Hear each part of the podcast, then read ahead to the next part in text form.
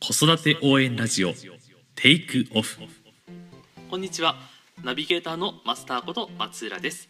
西荻フレンドリースクールがお送りする子育て応援ラジオテイクオフこの番組では幼児小学生の子育て教育を中心に子どもが生まれてから成人するまでの教育子どもとの関わりについてを広く深く掘り下げていくことを目的としています。第12回目のテーマは願書の話。をお届けします。今回も、えーお話しいただくのは西荻フレンドリースクールの、えー職員をされている、ままたあの児童養護施設の職員もされている、えー、今野信介先生にお話伺っていきたいと思います。よろしくお願いいたします。どうもよろしくお願いします。はい、えーっと取り直しなどもあって、えー、2ヶ月ぶりの更新となりそうですね、だいぶはい。うんご無沙汰だね。ね、で願書という話で、えーっと今2016年の、えーっと10月の半ばなんですけど、うんえー今年の受験もいよいよ中盤となってきて、うんえー今年もかなりたくさんの願書、来ましたね。はい。かなりたくさんの感謝が来て、うん。まあなかなか大変でしたけど、はい。まあそうですね、やっぱり慣れてない親御さんたちなんで、初めの文章はなかなかす すごかったちょっと癖があったりとか、はい。直すべきところが、うん。そう直しがいのある文章がいっぱいあって、ね、やっぱり通常のその公的な文章とも違うし手紙とも違う部分もあると思うので、その願書の書き方、まあ、まあそれこれはこれで多分特別な書き方がなんだろうな必要だったりすると思うのでそのあたりを今日聞いていけたらいいなと。で、まあ、若干旬も過ぎてしまったんそうですね、ですけどもうそろそろみんな でもまだ学校によってはギリギリギリ出すとこもあるのかな、うんま国立小学だ校とかも。そうだね、そのあたりはまだあるかもしれない。なので、まあ、そういうところとか来年以降書き方の参考になればと思って、えーテーマとして取り上げてみました。ということで、えーまずはじめにその学校側はその願書をどのように扱っているかというところで、まあそうですね、やっぱりファーストインパクトですよね。まず見てうん。みて、どんな人なんだろうっていうのを確認をするためのものであるので、そうですよね。うんまあ、そこまあだから単純な話字はきれいに書くことでああと、まあ、いい願書と悪い願書のこうなんていうかパッと見たやつだとさらっと最初から最後まで読めること、なんだっけって何を言ってんのかなって2回3回聞き読み直しちゃうような文章はきっとどこかがおかしいっていうまあ、学校によってその書く範囲もまちまちだけどやっぱり最初から最後まで読むときに向こうの先生は何百枚も見なきゃいけないのでうん、まあそうですよね。ななんだっけってこの人何が言いたいのかなってなるべく思わせないような文章の書き方をするのが一番大切なことだと。なるほど。読み返さなくてもいい文章。そう。今あの綺麗な字って出てきましたけどこれはその丁寧に書いてれば OK ということそうですね。そまあれとも代筆した方がいいんですか 自分で書かないとやっぱりその人柄が字には出るので、ちこの字ならきっと素晴らしい人だろうみたいなまあ変な言い方すると夫、うん。言ってみたらあれなんかイメージと違うって。いう、じゃあやっぱり自分の書ける一番丁寧な字で。書それはもちろんですね。なるほど。で今さらりと読むことっていうふうに、えー、と書いてありましたけどあ言いましたけどそのなんだろうな読みやすい文章にするコツというか気をつけるところはどんなことなんでしょう？そうですね。まあ一番、まあ、僕なんかがやって一番早いのはあの何度も読み直しながらうんうん口に出して声に出して軽く声に出しながら読み直してみるとこれが早いんですよね。なるほど。読み直し自分で読んでその文章がおかしければ止まるんですよ途中で、うん。あれって。なんかおかしくないって。リズム感とね。そうリズム感、そうリズムのいい文章を書かないと、な止まるってことはどっかおかしいし、うん。自分がんなんか変かなと思ったらきっとそれは他人が読んだらその34倍おかしく感じるっていう。う、ん。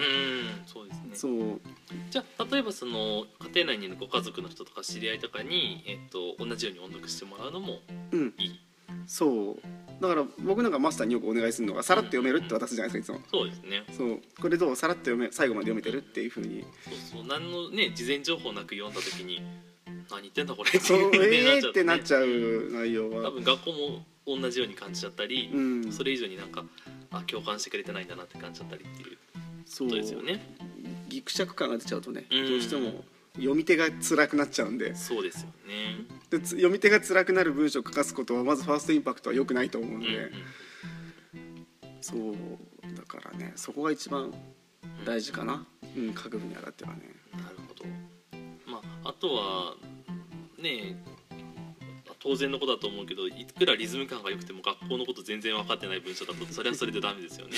まあそうめったにそういうのは来ないけれど まあでもやっぱり僕が直しをする時は必ず親御さんたちが書いた文章の裏を取ることは絶対やってるんで裏を取る、うん。一語一句全部そのあこれ本当にこの学校が言ってんのかなとかうんうん。この言ってる言葉の意味はここに使うのは適切かなと。うんっていうのをその単語あったとしてもそれがそこでそう適切に使われてるかどうかっていうのは分からないんでそういうのは必ず調べて裏を取って間違った使い方をしていないかとか学校にある理念と若干反してないかとか若干違くないかとかそういうあたりまでそうですよね。特に宗教系の学校とかだと細かいんでそういうのは。ん。あそっかそっか、ね、あとはその教育目標とね構成がごちゃごちゃになってたりとかねそういうこともありますね。よね。逆。うん。そこは違うっていう。そう。だだからもし自分で書くんであればそこの自分で書き終わった後に自分で裏を取るっていう。だから自分でまず書いてその後自分のものを添削すればいいん。だね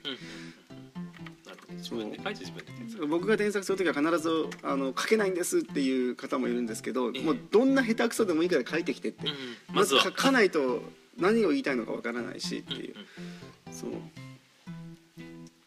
まああと一番早いのは僕が例えば直すんであれば真横でインタビューしながら直すっていうのも、まあ、一番早いんですけどそれできないんだったらそうだな。まあやっぱり穴が開くほどパンフレットを読んでもう隅から隅までホームページを読ん見てでやっぱ一番入ってくる情報そう。2つですもんね。パンフとホームページ、多分長い学区各学校だったらまあ家庭の様子とかもまとめてみたいなとこも多分うんうん。多いからそういうのはうんまあそこ混ぜなきゃいけないけどがん死亡理由だけっていうんであればまずやっぱりどどの部分を一番強調したいかっていううん。ここに興味があるあります。どこに興味がありますか？ここですってはっきり言える場所をまず一箇所探しておいて。どの部分を強調するかどこの部分に興味があるのかっていうことを僕はあの面接練習なんかでやった時も本当に面接ができない方にはあの面接じゃなくまず聞くんですよ。あのこの学校のどこが一番いいと思いましたかってここですって。じゃあそこは何で気に入りましたかって聞いて、まあ、ここはこういうふうに素晴らしいからって。じゃあその素晴らしいその内容をどういうふうにお子さんにあの伝えさせたいですか受けさせたいですかっていうことを聞いてそれを喋ってじゃあそれがきっと死亡理由ですよね。じゃあそれを言ってくださいって。そう。だから突き詰めていけばいい。そう頭頭で考えて組み立ててどうのこうのじゃなくて一番言いたいその肝心な核心部分、まあ、面接の話になっちゃったんですけど面接。あのまあでも共通しますよね。そうん。これをさせたい。うんこの自然にあふれたこの自然体験を子供にさせたい、なぜ？っていっぱい五感が広がっていいことや、あ新しい発想がいっぱい生まれるからってどういう内容を受けさせたいって例えば山でこう取りに行くのが日常のアートが、あのカリキュラムに入ってるから、うん。でそれがきっと絞りですよねって。でそこに導けるような言い方をしてくださいって。なるほど。そうその学校の行っているカリキュラムであったり考え方の中で自分が一番共感する響いてくる部分が一番の死亡理由であると。そうまずそこを見つけてだから願書も同じで。ええ。だからあのトップページに飾られてるようなことを書くのは、あ ありきたりすぎてあんまり僕はいいとは思わない。んでも書くのはいいけどうん。それを書いたならば次のセクションにはそれを書かないと。もう一もう一つ掘り下げた部分を。そう掘り下げた次の題材のそのさらに中のものを見つけるっていう。なるほど。そこであここが一番素晴らしいっていうのをし選び出す、まあ、それがまあ願書の長く書くコツあと薄っぺらくならない、うん。うん、そうですよね。でもホームページとそのパンフレットだけに頼ってしまうとどうしてもちょっと皆さんと内容にできちゃったり。それはいいんじゃないかなとはどうせどうやったって書いてる内容は同じなんだしそれを自分の子供に当てはめるんであればそこが同じになることはありえないんで。うん。あなるほどね。そこのそっちの部分でオリジナリティを出せるのであれば大丈夫だと。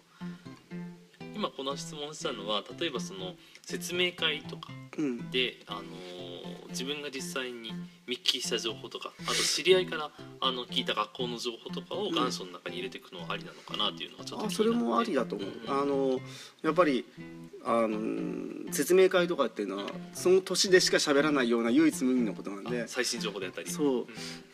ただまあそれを言った内容を丸々書いて文章を稼ぐのはダメだと思うんで。ああなるほど。結果的に薄くなっちゃったりして。そう。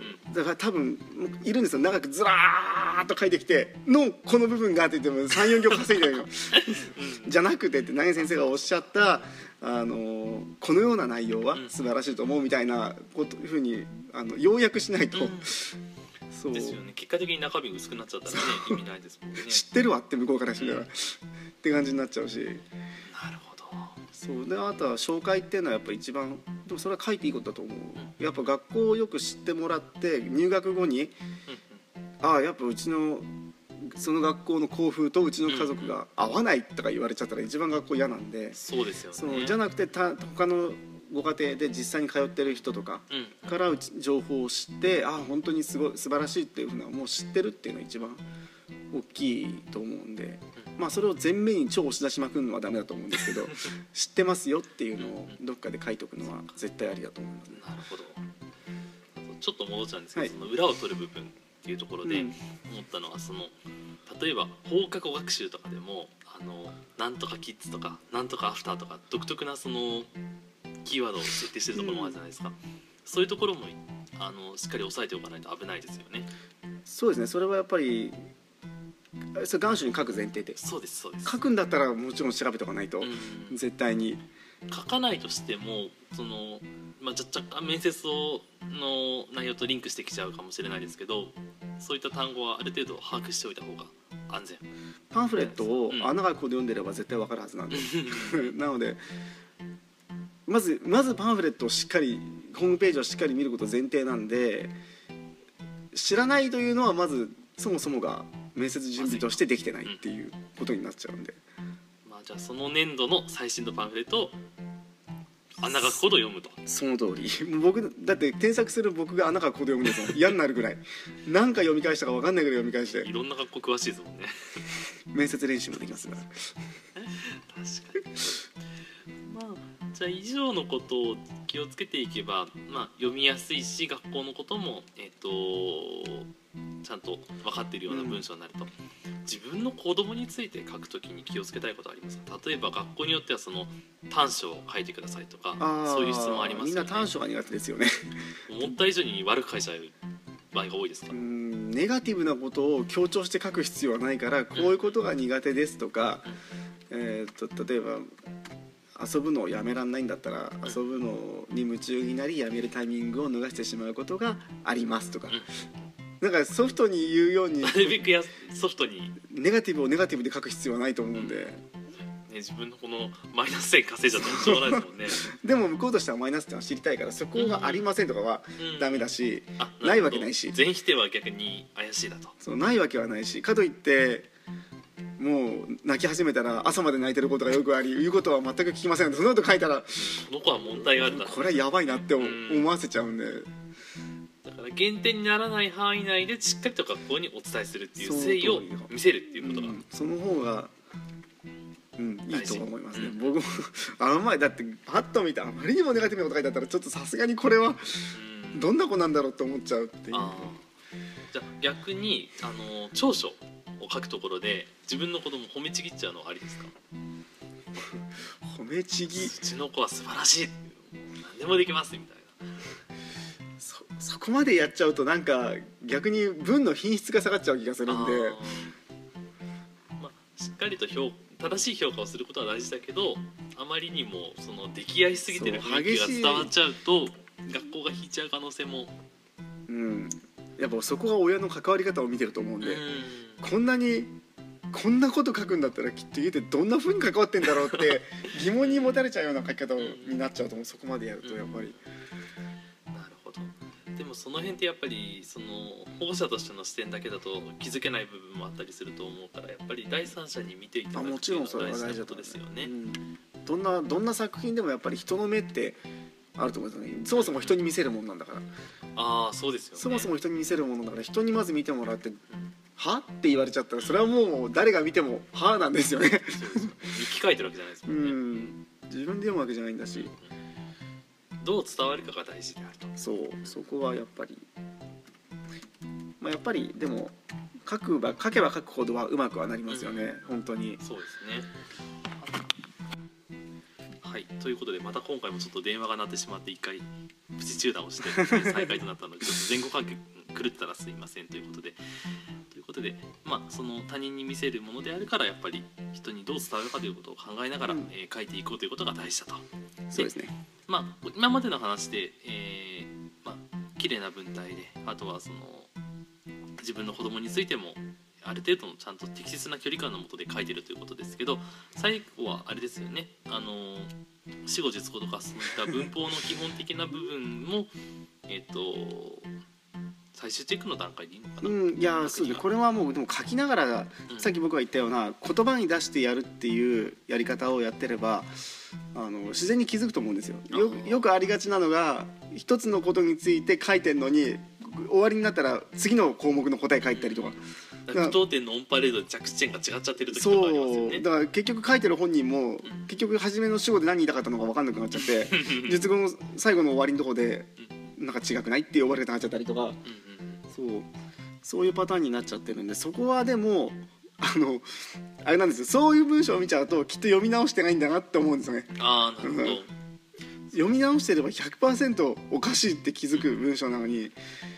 そうだそれそうなっちゃうと何度も読み直しが発生するんですよ。僕の方として。うん。あれってこの A の文章発音に答えが違うぞって。うんなんだっけ何言ってんだっけともう一回読み直してももう一回分かんなくてうん。これは違うことを書いてると思ってどこで区切れてんのかなと思ったら文章の途中で次のこと言ってるんですよ。ああ そういう時はまあ分ければいいね。まあ僕が添削して直わ分けちゃうんですけど、まあ、読めば分かるような内容の間違いっていう、ね。そうこれはあのかなり多いです。うん。うん、だからワンセンテンスワンテーマってことだよね。そう。一つの文章の文章内ではそのテーマしかそう語ってはいけないと。あと当は然だけどね。あの文末をそう感じました感じました思いました思いました連発は良くないからやっぱりそこの言い方も例えば文章3つで作るんであればその3つとも終わり違う終わり方をしないと。締め方。あの同じ文章を読んでる気分なんですね。ああさっきと同じだっけ？みたいな、単調な感じがしますよね。単調な文章に 感じちゃうんで、うん文末の締め方はかなり大切かなと。そうですね。あとはうーん育て育てていただけるとかうえー育んでいただけるみたいな言い方をまたもう一回使いたいんだけどもうやっぱ2回使うとおかしいんで、うんそれ次は身につけられるとか。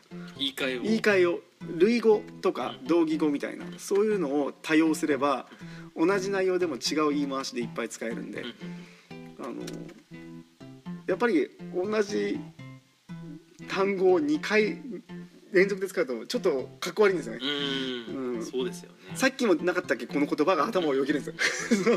なるほど。じゃあその辺はしっかりと気をつけながらですね。こんなのはあのネット見れば類語同義語で探せばすぐ出てくるんで、今便利ですからね。うん、本当に。そこで調べて良さそうなものを使えば。そうですね。うん、もうそろそろ締めに行こうかなと思いつつあえーともう一個気になってるのがはい。ラ抜き言葉。はい。ありますねこれも。ね最近のニュースでなんかラ抜き言葉がかなり増えてるっていうのも見ましたけど。うん。ラ抜き言葉は本当に見てて違和感しか感じないんで、うん。ね、やっぱり交互表現としては通用するかもしれないけど、ね、こういった公的なねところだとかなり気をつけながら確認していかないといけないですよね。うん。あと送り仮名。送り仮名、うん、送り仮名も違ったりするし。あー。学校その辺は結構シビアに見てくるんじゃないですかね。送り仮名なんか足んなくないとか思う時がうん。あったりするんで。まあ、その辺も要チェックですよね。誤字ですね。要はこれはもう誤字脱字誤字脱字の部類なんで。うん。あとは敬語もねその丁寧語なのかここはあのー尊敬語なのかとか、うんそういったところがあのごちゃ混ぜになってて自分自分にね敬語使っちゃったりしてるケそうそうースもあったりするからその辺もしっかりと気をつけながら書いていった方がいいということですね。まあやっぱ一番いいのは人に見せること。そうですね。うん、で一人じゃなくて34人に見せてどうって。変じゃないって。ん。あとはさっと読めるって。読み直した部分ない的なあわかそう、ん。読み直しちゃうような部分あるって言って読み直されるってことは通じてないってことなんで。あそうですよ。ねだから僕の書く文章読み直さないでしょ。うん。一回で読める。でしょ？さっと最後まで読めるっていう。なるほど。その辺ですかね。そうリズム文章のリズム。うん。リズム良い文章章を書くことが一番いい願書そうです。今言うのは簡単だけどってそうなんですよね。そう実際やってみるとすごい難しいのはまあ何回か書いてくるうちにだんだん。そうそうそうそう。だから僕なんかは必ず一番初めにオール書き直しでうんうん。あのー父兄の中で見せるんですね。うん。この、あのー書いた文章を僕の書き方で内容は変えずに書き直しましたって渡すと、こうちゃんとした文章の書き方のテンプレートが親たちの頭にちゃんとあの刷り込まれるんで、だから 神奈川の最初の願書はめちゃくちゃ頑張った埼玉 もうほぼオール書き直しが。だけどそうしないとまあ、言い方悪いけど本当にできてない願書を書き直してって言ってまた同じのが来るんですよ。あなるほどそう。ねそのまま書き方がわからないからうんう。ん。じゃあお手本を僕がまず書こうと。うん。でバーッとお手本のやつを書いてこんな感じで次の願書も真似してもいいんでって。取れる場所は？っていうふうにやったらだんだんだんだん上手になってくるんですよね。書き方がコツが分かってくるのが。初めは手抜きせずに僕は全部書いちゃうんですよね。ああなるほど。そっか。じゃあ正解願書を見せてもらいたいぐらいですね。そうもいかないけど、分からない人にここを直してここがけっつってもそこの部分しか直さない。だから結局全体のバランスがおかしくなっちゃうから全体のバランスの取れた文章をまず見せてあげないと。うん。そうですそねう。であなあなたの書いたこういう文章がこうなりましただからこういう感じで書きたいんだったらこう書いてっていうふうにやると今年の人たちみんな後半はみんな上手なんですよね。あなるほど。まあねでも世の中だとあ他の方だと1個2個しか受けない方もいるかもしれないからそういう時はしっかりと何回も直してないろんな人に見てもらって、うん。えーやっていくっていうのが大事だと。そうあとは本当にまあ願書が分かる人に見てもらう、うん。まあまあちょっと僕みたいな。でちゃんとやってる人うん。とか周りにいるんであればそういう人に見てもらうと一番早いと思う、うん。文章にちゃんと直し方が分かってる人を探してうん。見てもらうのが一番いいかなっていうねまあ、こちらも今サービスもね始めてるので後でお知らせしましょうね。あと1個ちょっとはい。言いそびれたのが、はいなんでしょボリュームですね。あの願書が例えば何行も大量にあるじゃないですか、うはいはい。でいい内容が書いてあっても余白が多いとやっぱり減点ですよと。ダメですね。ね。やっぱり空白があるってことはそんだけちゃんと見てないんだろうっていう、やっぱ空白はやっぱ一番目立つうん。とこだからだからといってそのなんだろう字の間を思いっきり開けまくってとか大きい字で書いてっていうのもあんまり良くないのかな。あんまり良くないかな。そうなるとやっぱり字数ちゃんと気をつけながらそう。で書くのが足りないんであれば、えっと教育理念系のことをええ。書くのとあとそのカリキュラム的なことを書くのと学校生活的なことを書くのと。要するに書く書かなきゃいけないこう内容を3つぐらいに分けておいて行が少ないんであれば学校のやっぱり一番校風どの校風に惹かれたかっていうのが一番大事じゃないですか。うん。校風に惹かれたって言わずに学校行事がとか言っても何もダメまあなんで、ねそう。書く順番が多分優先順位を。優先順位。うんだから行が長いんであればあと前もさっきも言ったけど行が長いんであればきっと家庭の様子も含めてとか絶対書いてあるんですよ。慶応とかも確か書いてあったし、あそういう早稲田早稲田も書いてあったか。うん。だからあのだ他のやつなんかでも家庭間家庭の内容っていうのと分けてるところも総合してみれば他の大して変わんないんですよ。ああなるほど。そうかそうか。そう。でそうそうそう長い時に大事なのがあの家庭の様子8割とかあるんですよ。これダメう。んなんで自分家のこと熱く語って学校のことについて2行ぐらいしか書かないとかそういうこともあったんで。ご家庭紹介になっちゃいますそうご家庭紹介やってるんじゃないんだから3行ぐらいかな。34行全体の5分の2長くても。半分を超えてはいけないと。5分の1か5分の2ぐらい家の紹介をして文章を学校について書くんだけどで家について書くのも前半か後半かはその内容について一番冒頭に家庭のことを持ってくるかうん。我が家ではって最後の方に付け加えるかっていうのもやっぱりそれはその人の書く文章によって変わってくるんでうん。一概にどっちが当たりとは言えないんですよねだから前後入れ替えちゃったこともあるし僕書き直してて。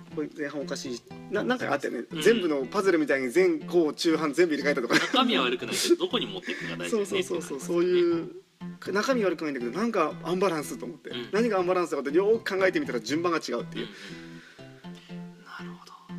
まあではボリュームも大事だしその比率も大事だとそう比率。そう長くかえやるとこは比率でボリューム足んないんだったら学校の校風について書いてそれでもまだ余るんだったら、えーっと学校のカリキュラムについてちょっと興味があるとこを書い書いてそれでも足りなかったら校舎を褒めたりとかその学校の内容 について素晴らしいと思うところを書いたりとかあと先生方の話とかそういう学校説明会行ったらきっと見てるだろうし。まあ、優先順位をあ全部も長い少ないに限らず初めにき決めておいた方がいいですよね、きっとあ学校説明会短すぎる時も生きてきますもんね説明会的なのもすごうん。くリアルタイムだからいいと思うんでそれもうん冒頭に入れたりしても全然いいと思うなるほど。学校を知ったきっかけに使ってもいいし興味を持ったきっかけに使ってもいいし子供がその学校に行きたく行きたいと言い出したきっかけとかうんそんなんでも。そうですね、あと何か言い残したことあるでしょうか？言い残したは大体言いましたね ではということで締めちゃいましょうか。はい、はい。よろしくお願いします、はい、じゃあちょっと参考になったら嬉しいんですけどぜひあの学校がなんでしょうね。見せないというかあのん？って目に留まるような願書を書けるようにしていただく際の参考になればと思います。ということでまずはじめにですね、えー告知を2つほどしたいと思います。えー今のですね願書の話ですね、えー、と西荻フレンドリースクールではですね今年から、えー西荻願書クリニックと題して、えー、と願書添削のサービスを開始いたしました。えっとですね、こちらは、えーまず願書をそのメールやファックスあとは実際にフレンドリーに来ていただいて、えーまずこちらでが願書を見させていただいて、えーでこのまま出していいかをまず見させていただくと。でここでまず大丈夫だったら、えー、と3000円でお返しすると。うんでまあその大丈夫ですよっていう際もプラスアルファもう少し良くなるアドバイスをしますと。うんで、えー、と大きく直した方がいいという必要がある場合には、えー添削に移らさせていただくと。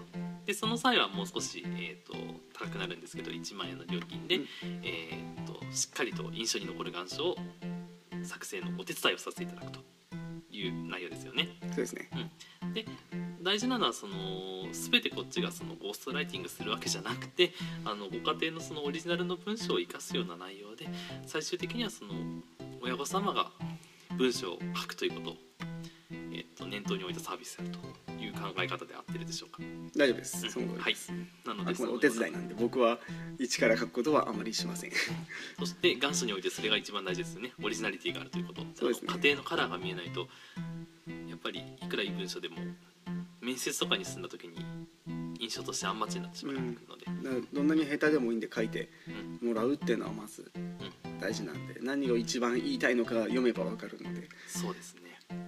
はい、ということでこれあのー番組ページの方にもリンクを貼っておきますが、えー西荻願書クリニックと検索していただくか、えー西荻フレンドリースクールのホームページの方で探していただけると、えー詳細ページの方に飛ぶことができるのでご参考になさってください。えあともう一つですね、えっと子育て系のセミナーを、えー来月開催するのでそちらの予告をさせていただきます。えー2016年11月26日土曜日の、えー11時から12時30分の90分間ですね、えー親の指導力アップ勉強会というシリーズをこれから始めたいと思うんですがそれの第1回のセミナーを開催する予定です。えーっとですね、こちらはそのなんでしょうかねこれから何回かに分けて、えー保護者がその子供にどのように関わっていけば、うんえーね良い環境を築くことができるか子供にとっても親にとってもそのストレスが少ない状態で、えー子育てをするというかあのなんだろうな親子の、えーまあ関わり方いい時間を、ううん関わり方を過ごすことができるかという話を、えーしていこうかなというふうに考えています。でですね第1回のテーマがですね怒らなくても子供が言うことを聞く方法という内容でこれは要はまあ関わり方で。あやっぱり。声の書き方とか。うん。あまりネタバレしないあそうかそうか。喋っちゃいかんの。かじゃあ軽く匂わせてもらえます。か、うんまあやっぱりうんなんかしてほしい時に泣いてギャーギャー騒いで呼ばれて行かなかったらね、来てってちょっと後でって言ったらわーって来て来てって僕も養護施設やってるとよくあるんですそういうことがもう本当に。なんなんでこんなにお願いしたのにって言ってでもお母んさん今忙しいのよっていうまあ状況下ですよね、そう、ん。それをしなくて済む。ちょっとした労力でその多大な労労力をなくす方法を、まあ、僕がいろいろと実践でやってきた内容とかあるので、まあ、それをちょっとお伝えできたらいいかなという思いで、なるほど言い換え方考え方変えるとあのなん。だろう強制しないで我慢させる方法みたいな我慢とは違う。か我慢な納得させる。納得させるね、うん。そう。大丈夫。そうい。う感じ、なるほど。そうですね。あんまり言うとネタバレになっちゃう。そうどこまで言っていいか分かんないな喋り出すと永遠に喋っちゃうから。ねはい、でこのテクニックはですね3歳のお子様要は喋れるようになりましたよ。意思疎通ができるようになりましたよという年齢から3歳のお子様から、えー小学校5年生くらいの、えーお子様を持つご家庭の方だったら、えー、とまあ皆さん使えるんじゃない難しいけどねやると。そうでしょうそうね根気はいるから大変だけど。まあだからなるべく幼児ぐらい幼児とかだと本当に効き目は確かにあるやり方なんで俺は。はい、そのあたりの方のおすすめで、えーぜひ来ていただければと思います。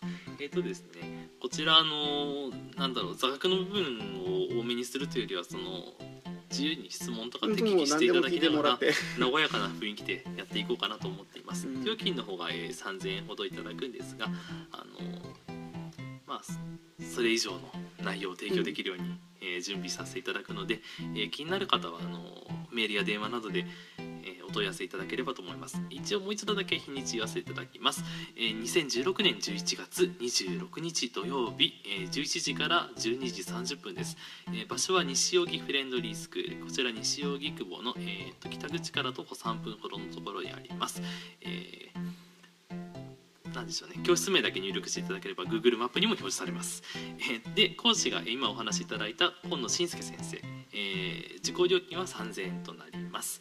ということでこちらがセミナーの、告知でした。では、えー最後にエンディングの方に移らさせていただきます、えー最後にじゃあいつものお知らせをさせていただきます、えー西荻フレンドリースクールでは1歳6ヶ月から年長のお子様まで体験授業を随時受け付けております。また有料にはなりますが子育て相談も室長の今野由美先生などとコンサル形式で利用することが可能となっております。詳しくは教室までどうぞお気軽にご連絡ください。教室の電話番号は0333900750番です。番組に関するご意見ご感想はメール info アットマークフレンドリーハイフンスクールドットコムまでお寄せください、えー番組ホームページ内に投稿フォームもありますのでこちらも合わせてご利用ください、えー取り上げてほしいテーマのリクエストや、えー先生の質問など、えー何でも大丈夫です、えー本日も最後までお聞きいただきありがとうございました。それでは失礼いたします。さようなら。